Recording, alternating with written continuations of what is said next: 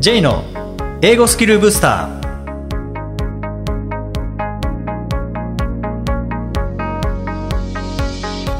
こんにちは J こと早川浩二ですこんにちは、アシスタントのあきです。この番組は旅行や仕事で英語を使えるようになりたい方、TOEIC などの資格試験の勉強している方、英語学習へのモチベーションを高めたい方にスキルアップのコツをお伝えしていく番組です。J さん、今回もよろしくお願いします。よろしくお願いします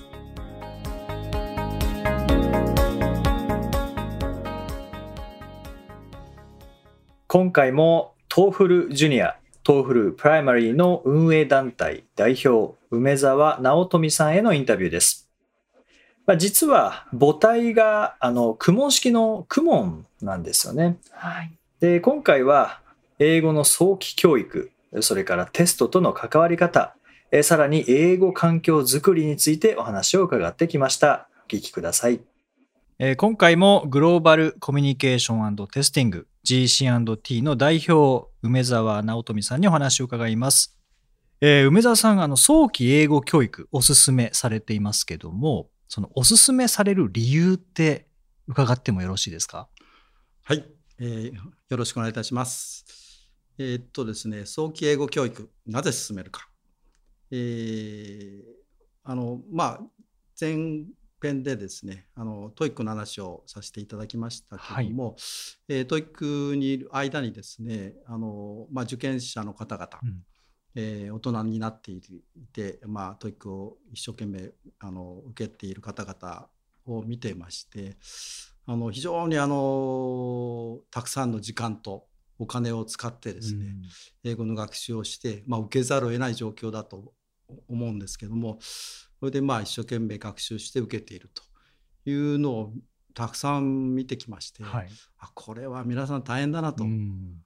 えーまあだから本当の大人になってから英語が嫌いだったのに受けなくちゃいけないとかうん。いう方々もたくさんいてですねあ本当に大変そうだなと思っている時にあだったらもっと早い時からちっちゃな時から英語学習を始めてればもう少し余裕を持って学習できもう少し余裕を持ってテストも受けられてるんじゃないかなというふうに思いまして、であればやっぱりもうあのどんどん早いうちから受けましょうと言っていってもいいのかなとんいうふうに思って進めているという状況でございます。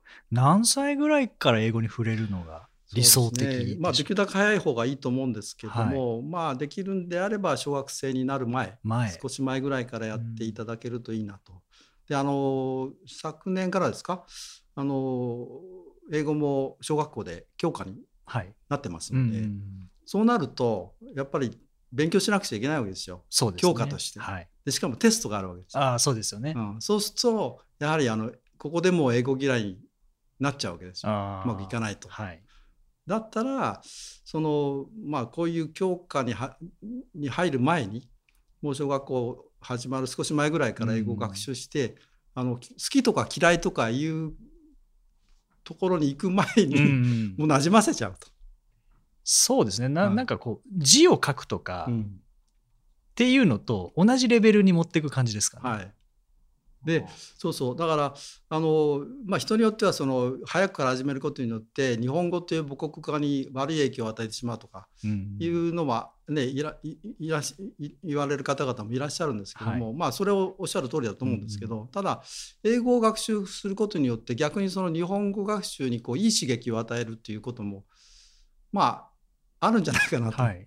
いうふうに思いまして、うんまあ、相互にいい刺激を与え合って、うん。あのどんどんこう高まっていくと。はい学習が進んでいくというふうには期待したいなと。うんまあ、そうですねあの、まあ、お子様をお持ちの方はぜひうちの子に英語をやらせたいっていう方もいらっしゃると思うんですけどもただ一方でいや私英語全くできないんですっていうでその中で私は英語を教えられないしでも私は英語できないけれど子供には英語できるようになってほしいっていう方もいらっしゃると思うんですね。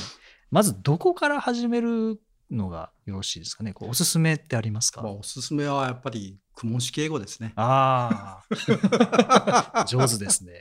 まあでも、苦問式の良さってやっぱありますよね。あの私もあの公文式どっぷり使ってるわけでもなくて、はい。まあ、外から入ってきて、うん。公文教育研究会で仕事させていただいてはい。ますけれども、うん。やっぱり公文式学習の私から見てでしょ、はい。私から見て一番素晴らしいなと思うのはうんやっぱり自学自習、うん。この精神を小さなとこから植え付けるっていうでこれがですねちっちゃな時に植え付けられた人とそうじゃない人の違いははい。多分大きいと思うんですですね。よ。はい、でおお母様方は忙しいからやっぱ教えられないわけじゃないですか。そうすると子どもたちがやっぱり自分で学習するっていうこう意識、うん。それをもうちっちゃな頃からもう別にこう意識しなくてもどんどんそのこう高まっていくことによってちゃんともう自分で計画立てられるようになってくるんですよ。はい。まあそういう意味ではぜひいや、もうまさに、苦問式ってもう世界中に広がってますよね。そうなんですね。やっぱその理由っていうのは、自学自習のところにつながるからっていうところですかね。あのいろんな特徴があるうちの一つだと思いますけど、うんうんはい私にとってはそれが素晴らしいな。あーであのポイントはですねあの毎日のこの生活の中にちゃんと無理なく学習が英語学習が入ってるかどうかはい。それが一番大事だと思うんうんですよ。うんそうじゃないと続かないんですうよ。ん。だ本当あのおお父様お母様の役割としてはお子様がその毎日の生活の中にこの時間だったら無理なく英語学習もちゃんと入れられますねっていうのを見極めてそこでちゃんとえ学習をできるような環境にしてあげるうんそれが大事なのかなと。そうですね。この環境づくりっていうのが、やっぱり大人ができることですもんね。うそうですね。んだから無理をさせないで毎日楽しく学習できる環境を作ってあげられるかどうかはやっぱり親の責任なのかな、うん親の義務というか。はいまあ、そういった意味では前回梅沢さんおっしゃっていた家の中に英語スペースを作る、うん家の中の英語村っていうのもそれですよね。うんそうですね。うんまあそのね英語村家庭内英語村の中で一緒に歌を英語の歌を歌ったりとか、うんまあ、お母さんがまあ英語で読んであげてもいいと思はいうんですけど、うんそういう環境をこう楽しく学習できるようにするっていうのが、まあ、できたらいいなっていう。そうですよね、はい確かにそうですね。でまあその中でやっぱり実力を測るためのテストっていうのも大事かなと思うんですよね。実際にあのまあお父さんお母さんにとってもそうですし子どもたちにとっても実際に自分がどれだけ英語できるようになったのかっていうのをまあ知りたいっていう気持ちもあると思うんですよね。であの梅沢さんの GC&T さんで運営されているテストには TOEFL プライマリーそれから TOEFL ジュニアっていうのがあります。で僕自身あの以前受験させていただいて、まあ、この番組でも少しご紹介させていただいたんですけどもこれ TOEFL プライマリーと TOEFL ジュニアっていうのはそれぞれどのように活用されていることが多いでしょうか？はい、ありがとうございます。あの早川さんにはあの全部受けていただいて、一日で全部一日で全部受けていただいて、はい本当にお疲れ様です。ありがとうございました。こういう人は今までなかった。あ そうなんですね。はいいや、全部満点取りたかったんですけどね、ちょっと最後、 TOEFL Primary Step 2、間違えました。まだまだです。はい。また次回頑張りたいと思います。ぜひぜひまた挑戦していただければいいと思います。あの TOEFL Primaryはですね、あの設テストの設計上8歳以上でジュニアは11歳以上、はい。えーうちからこう受けられますので、まあ、できるだけ早いうちから受験をしていただいて、まあ、そうするとまあ世界で求められている英語力っていうのはこういうレベルなのかとうん。いうのがもう早い段階でまあ実感できるのかなというふうに思っています。それからまああの早めに英語学習を始めますとですね、まあ、節目節目でやっぱり進捗状況をやっぱ確認するべきだとはい思ってますので、そういう意味で TOEFL Primary Junior をうまく活用してえそうしましたの結果は合否ではなくてスコアで出てきますので、そうすると、まあ、目標設定にも使えるのかなと、えー次はここまで頑張ろうとうん。いう感じで活用できるのかなというふうに思います。それからあのテストそのものは全部英語で構成されてます。であのテストが始まりますと日本語は一切出てきませんので、まあ、そういうところにこう挑戦するというところで、まあ、あの手応えも使えるのかうんつかめるのかなというふうに思ってます。それからあの、まあ、プライマリーもジュニアもですねいわゆるこの学校での海外での学校生活がそのまままあテストにこう反映されているようなイメージですので、はいまあ、そういったものも体験できるのかなというふうに思ってます。まあ、そういう意味であのモチベーションの維持とかですね向上それからまあ留学をしたいとそういった要件を満たすため等にですねご活用いただけるのかなというふうに思ってます。であの、まあ、できればですね、えープライマリージュニアそれからトッフル ITP を経てですねできるだけ、えーまあ、高校卒業するぐらいまでにはトッフル IBT を受験できるぐらいの力、それが持てるとですね非常にあのまた世界が広がってくるような気がいたします。う。ん。これ、トーフルプライマリーは大体受験者ってお子さんでいうと何歳ぐらいの方が多いですか？そうですね。あの、まあ、小中小中学生向けなんですけども、割とあの本当にちっちゃな小学校前の段階のお子様もはい。受けられてます。はい。はい。僕が受験させていただいた時も、うん。あの椅子に座って足が下につかない子とか はい。いらっしゃいましたはい。ね。そうですよね。はいこれ読めんのかなとか思いながら。そうなんあと、なんかいいなって思ったのは、試験始まる直前まで、うん。お父さんお母さんうん。周りにいていいんですよね。はいはい、そうなんですよ。あの試験が始まってしまうとお子様はあの英語をちゃんと学習してますので、うん。集中できるんですけども、それまではですねあのなんだろうあのマークシートを練習したりとかですね、はいうんうんうん。自分の名前入れたりとか、はい。そういったのはなかなかご本人では難しかったりしますので。ねはいお子さんお父様お母様にちゃんとサポートしていたうだくんという環境にはしています。いや本当にこう家族ぐるみでの戦いだなっていうのを あの見てて思いましたね。ええあの当方あの親子受験っていうものですねあの過去2回ぐらいやったりしてまして、お母さんとお子様が一緒に受験して競い合うと。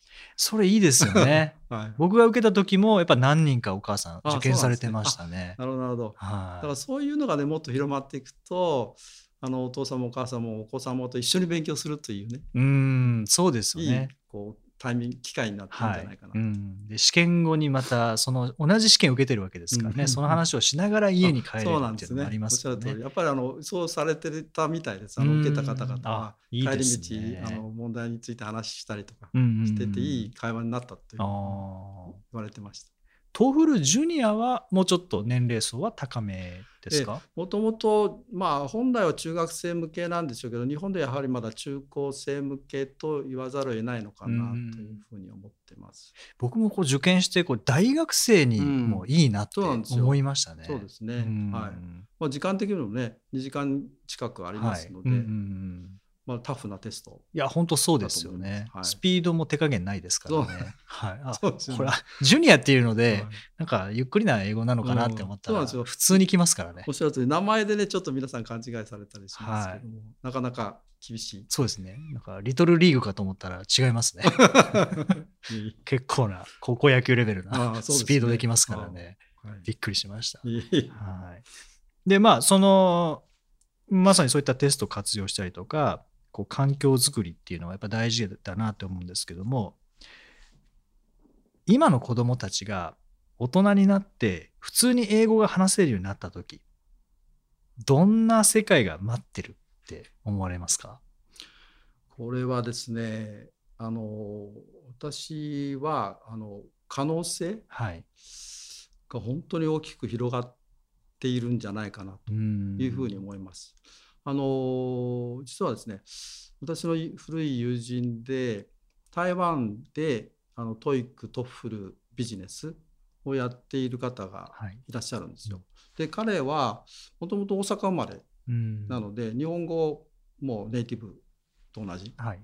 でもちろん英語もできますし、はいで中国語もできるいう方なんですけど彼私によく言うのは前澤さんあの中国語ができるようになったらまた全然違う世界にが開けるのにねってよく言われるんですよ。だからなんでそういうこと言うのかなってい。つも思うんですけど、多分そういうことなんだろうなあーうん。だから英語ができて普通に話せるようになってもう違う多分です全く違う次元の世界が広がってくると思うんです。はい。まあ、そういう意味であの、ね、小さな頃から始めて頑張っていけばそういうところまでいけるように思いますので、うんもうぜひ頑張ってほしいですね。そうですね。それこそ、まあ、僕らがこう見てる世界っていうのは、まあ、自分の経験してきたことからまあ広がってきたこともありますし、まだできないことっていうのもありますけど、どうしてもそ判断基準ってそこですもんね。どうしても自分がやってきたことからしか判断できないので、実際にもう子供の頃から、ちっちゃい頃からやってきて、もう日本語も英語も普通に喋れて、まあ、異文化といっても、まあ、そんなにこう、ひるむこともなくってなったら、また僕らが想像してないようなことも多分できますもんね。うんもう情報の量が全く変わってくると思うんですよ。そうですよね。はいあの英語の文献がね普通に読めるようになったりしたら、はい。また知識も豊富になりますし、うんまあ、そういう意味で可能性はどんどん広がっていくような気がします。ね。はいまあ、今こういうまあコロナ禍において旅行ってなかなかできないです。海外出張っていうのもまあほぼなくなっている状態ですけども、まあ、それでもこれだけインターネットとか、まあ、技術が広がっているっていう状況においては日本にいながら海外とのやり取り、まあ、こそれは個人レベルでも組織レベルでもあると思うんですけどもそこで英語が使えるってなったらやっぱ全然違いますよね。そうですねあの今コロナ禍だからこそオンラインでのミーティングが増えてますし、うんこれはもうあの国内だけじゃなくて、はい全世界の方々とオンラインでミーティングできますので、うんこれはまた本当に大きな、ね、変化だと。そうですよ思いますね。逆にこう英語ができないと機械損失になっている部分っていうのはかなりあると思うんですよそうですね、本当にあのもうなんだろうあのなかなかね英語学習続けるのは大変だと思うんですけど、うんまあ、可能性がどんどん広がるっていうところを期待して続けてほしいなと思います。そうですね。はいで、まあ今年生まれたぐらいの赤ちゃんは間違いなく2100年っていうのを迎えるとうんあの思いますし、うん。その時ってまあ日本の人口も減ってますし、うん。ってなると、まあ、人口減ったらマーケットも縮小しますので、まあ、その時にやっぱり強い日本であってほしいっていうことも、まあ、含めて僕たち大人の役割っていうのは子どものために環境を作ることだと思うんですよね。うん。でなんかそんな環境を作るために僕ら大人がうん。すぐに子どもたちのためにできるその環境づくりって、うん。まあ、先ほど、えー家庭内英語村っていうお話もありましたけども、なんかその他に何かありますかね？あの私がすごく大事だと思っているのはあの英語ではなくてこの日本語できちっとその知識を増やしておく。うん。自分の考えをきちっとまとめられるようにしておく。これすごい大事だと思うんですよ。はいでもう英語はもうあくまでもツールうんうんなのではいその元になるその話す内容、うんこれをどれぐらい持ってるかっていうのすごく大事だと思うんですよ。はいだからそれがたくさんあるとですねその外国人の方と英語で話さなくちゃいけない状況においてもやっぱり話したくなるんですよ。うんまあそうですね。トピック自分のもうハマったトピックになってしまうと、はい自分が伝えたいものたくさんあるわけですよ。はいそうするともう片言拙い英語でもどんどんこう話そうと思う気持ちになるはずなんですよ。はいだから話そう話し話せる内容話したくなる内容、うんうんそういかにたくさん積み上げていくかこれがすごく大事だと。なるほど。まあ、そうですよね。こう、いくら英語をやったとしても、な話したい内容がなかったら、うん何も喋らないですし、日本語でも喋らないですもね。そうなんんですよ。だからそれはもう何でもいいと思うんですよ。うんスポーツでもいいし、はい芸能の部分でもいいし、音楽でもいいし、うん。何でもいいんですけど、自分が本当にこう好きなもの、これをちゃんとこう説明できるような、こう、なんだろう、情報にしておくといつ何時はい。誰と話してもそれをあ英語に変えればいいだけの話ですから,、うん。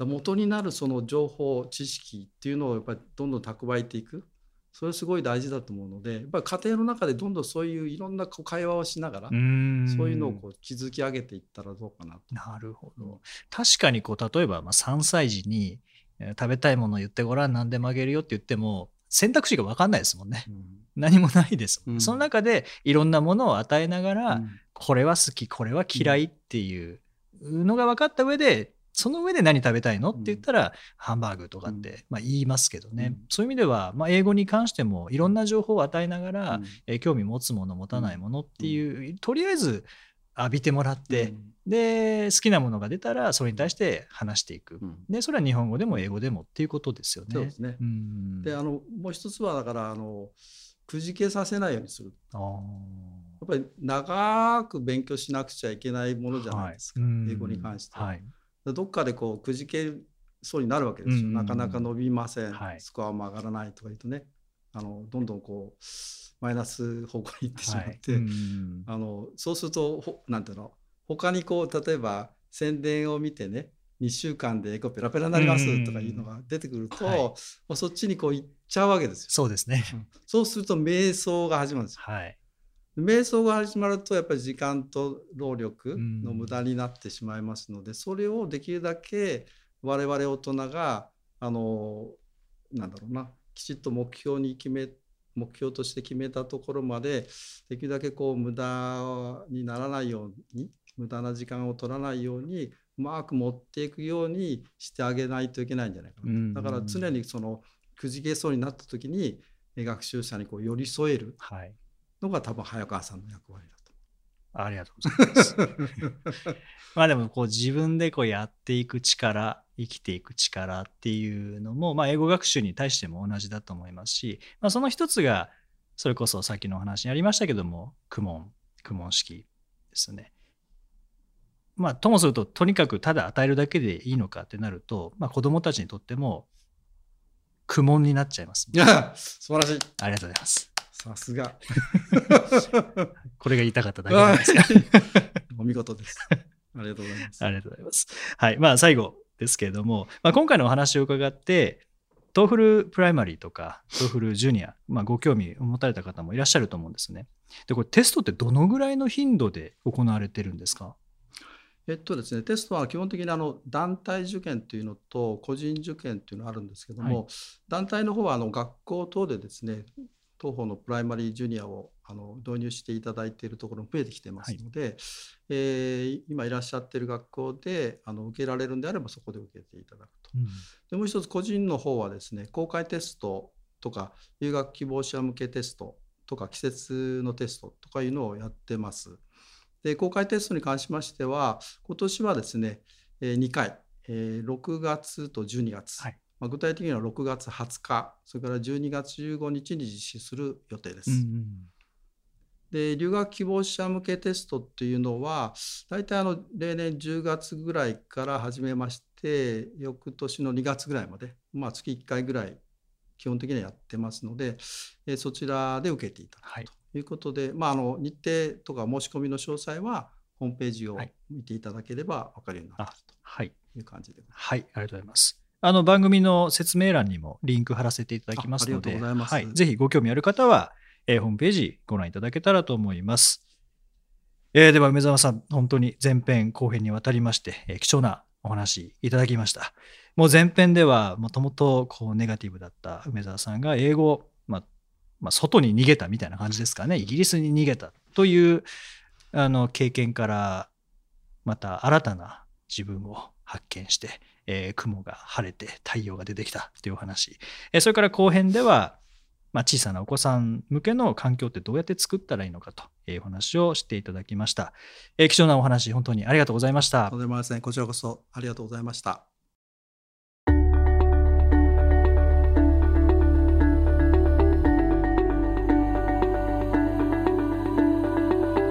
Useful expressions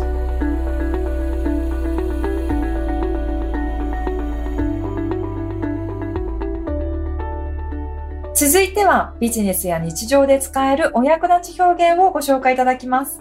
ジェイさん、今回の表現は何でしょうか？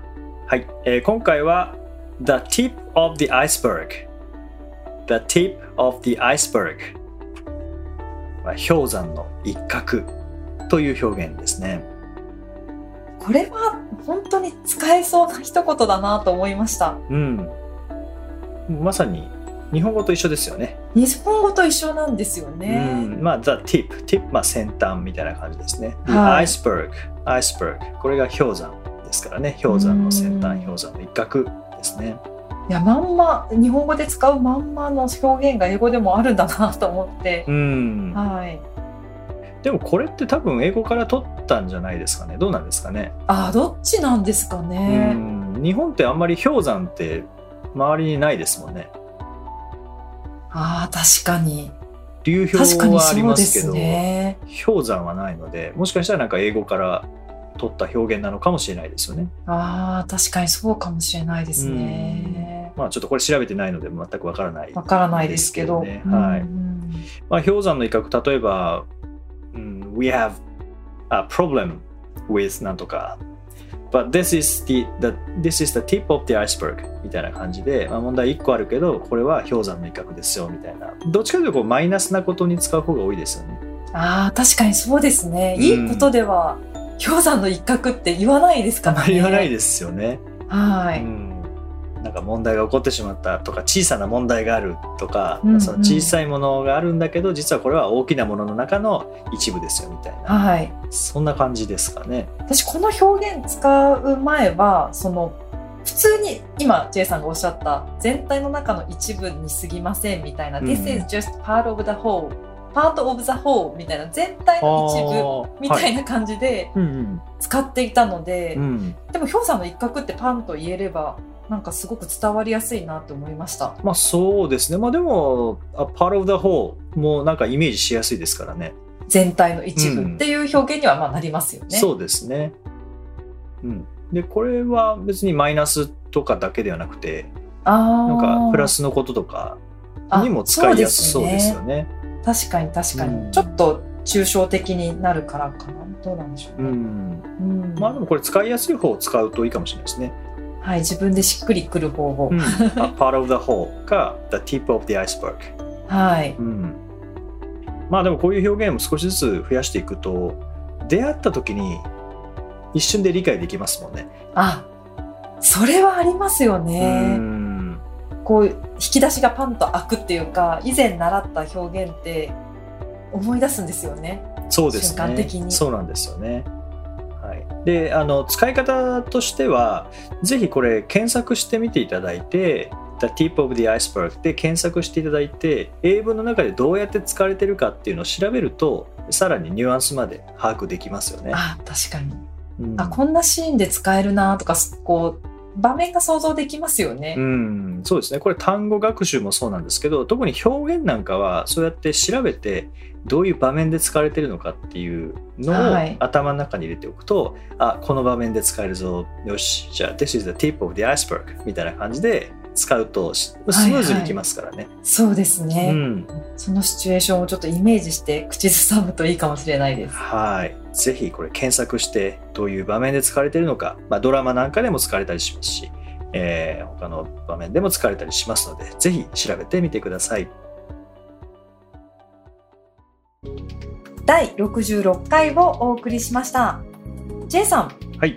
ポッドキャスト番組まもなく4周年になりますねそうですね。あの、前の英語モチベーションブースターから考えると、もうすぐ4年ですね。2017年の4月19日はい水曜日が、はいえー第1回でしたので、もう間もなく4年ですね。あっという間ですか？どうですか？まあ、あっという間ですね。何を喋ったかというのもあんまり覚えてない感じがしますね。4年前の時にはもうポッドキャストって結構番組いろいろあったんですか？ありました、ありまし。た。はい。あそうですね。あでも1回目の収録は、まあ、前のアシスタントしていただいた、えー、イキさんあはいと、えー初回の収録はやっぱ覚えてますよね。あそうですうか、ん。はい。まあ、イキさんもお元気に活動されていて、そうですね、はい、ご自身のあ会社にされたのかな？で、そうですね、こういう配信のお手伝いをされたりとか、はいはいえーというのをしてますので、ぜひ、うんああ、イキさん懐かしいなーって思われた方は、あの、ツイッターとかですね、えーホームページとか調べてみていただけると、はい、懐かしい声が聞けるかと思いますけど、はいはい。いや、でもまあ4周年、そうですね。で、あの、アキさん、アシスタントを務めていただいてからは、どのぐらい経ちましたかね？まあ今日で二年は経66回ですからねはい、1年ちょっとですかね。一年ちょっとですね4ヶ月ぐらいですね。12はい月からですもんね。そうです。そうで2019す。年12月からだったので、まだ2年経ってないないですね。ですかね。はい。まあ、英語スキルブースターとしては、まだ66回、まあ、まだなのかもうなのか分かんないですけども、66回、1年4ヶ月ぐらいですね。そうですね。はいはい。で一番最初こうポッドキャストを始めたきっかけって何かあありましたか？当時。まあ、何か声のメディアが欲しいなっていうのはずっとあったのとあと僕ラジオ、ラジオ番組いつか自分のラジオ番組持ちたいなっていうなるほど。思いがあって、まあはいなかなかラジオ番組ってそのやっぱ枠がないといけないですし、うんまあ、買うことはできるみたいなんですけどね枠を。そうなんですか。うん、でもなんかそうではなくてこう自由にできるものっていうことで、まあ、ポッドキャストがあると。もともとポッドキャスト聞いてたので、はい。こういうのいいなって思って。じゃあなんかないかなっていうことで、はい、始めたといういきさつですね。そうなんですね。はい。特にこう期限付きなわけじゃないんですよね。まだまだ続けていくっていうことで、まあネタが出る限りは。ネタが出る限り、はい。うん、たくさんのリスナーの方もいますしあね。本当そうですね。ありがたいですよね。少しではい。もお役に立てればと思いますし、まあ YouTube とかとまた違う良さってありますからね、うん。この声だけっていうところで、まあ、YouTube だとこれとか言えますけどあれとかそれとか言えますけど この部分がとか言えますけど。やっぱりポッドキャストは耳のメディアですからね。これとかそれとかではなくてしっかりと説明しなければいけないということで、まあ、説明の力もつきますよね。つきますよね、うんちょっとその辺気を使いながら喋る必要ありますもんね。そうですね。あとは何でしょうね。うーん。まあ本当にこうセミナーとか授業とかにはない緊張感とかはい。面白さっていうのはポッドキャストにはあるので、ああ、なるほどう。うんん、うん。その辺は楽しんできましたね。まあ4年も続いたわけですからね。あのいやいややってるわけではないそう ですからね。そうですよね。なんかこう。またポッドャキャストかとかっていうのはやっぱり一回も思ったことないですね、それは。そんな風に思ったら 大変ですね。うんそれポッドキャストかって、はい、今日も収録かとかっていういうのはまあ一回もないので、あまあ、そこはもう楽しんでますよね。うん。はこういろいろこう話題がこう発展していくというか、こうセミナーとかだと脱線しづらいですけど、い。うんポッドキャストだとなんかそれがこう自由にできる感じが私にはあるんですよね。ああそうですね、うんそほぼ打ち合わせもしないですからね。ほぼしほしてないですね。うんまあはい、こ今日こんな感じのものでいきますっていうのを事前にもちろんお送りするんですけど、はい。まあ、それでもほぼ打ち合わせはないですもんね。そうですね。その時に話した感覚で、はい、お伝えしてますね。何が生まれるか全くわからないということで 第67回も何が生まれるかはちょっとわからないですけどね。わからないですね、はい、まだ。またはい。来週も楽しみにしていただけたらと思います。はい。さて、この番組ではリクエストやご感想をお待ちしています。メッセージはツイッターやメールなどでお気軽にお送りください。また、毎日配信の単語メール、ボキャブラリーブースターの購読もおすすめです。J さん、今週もありがとうございました。どうもありがとうございました。Alright, thank you for joining us. Have a nice week.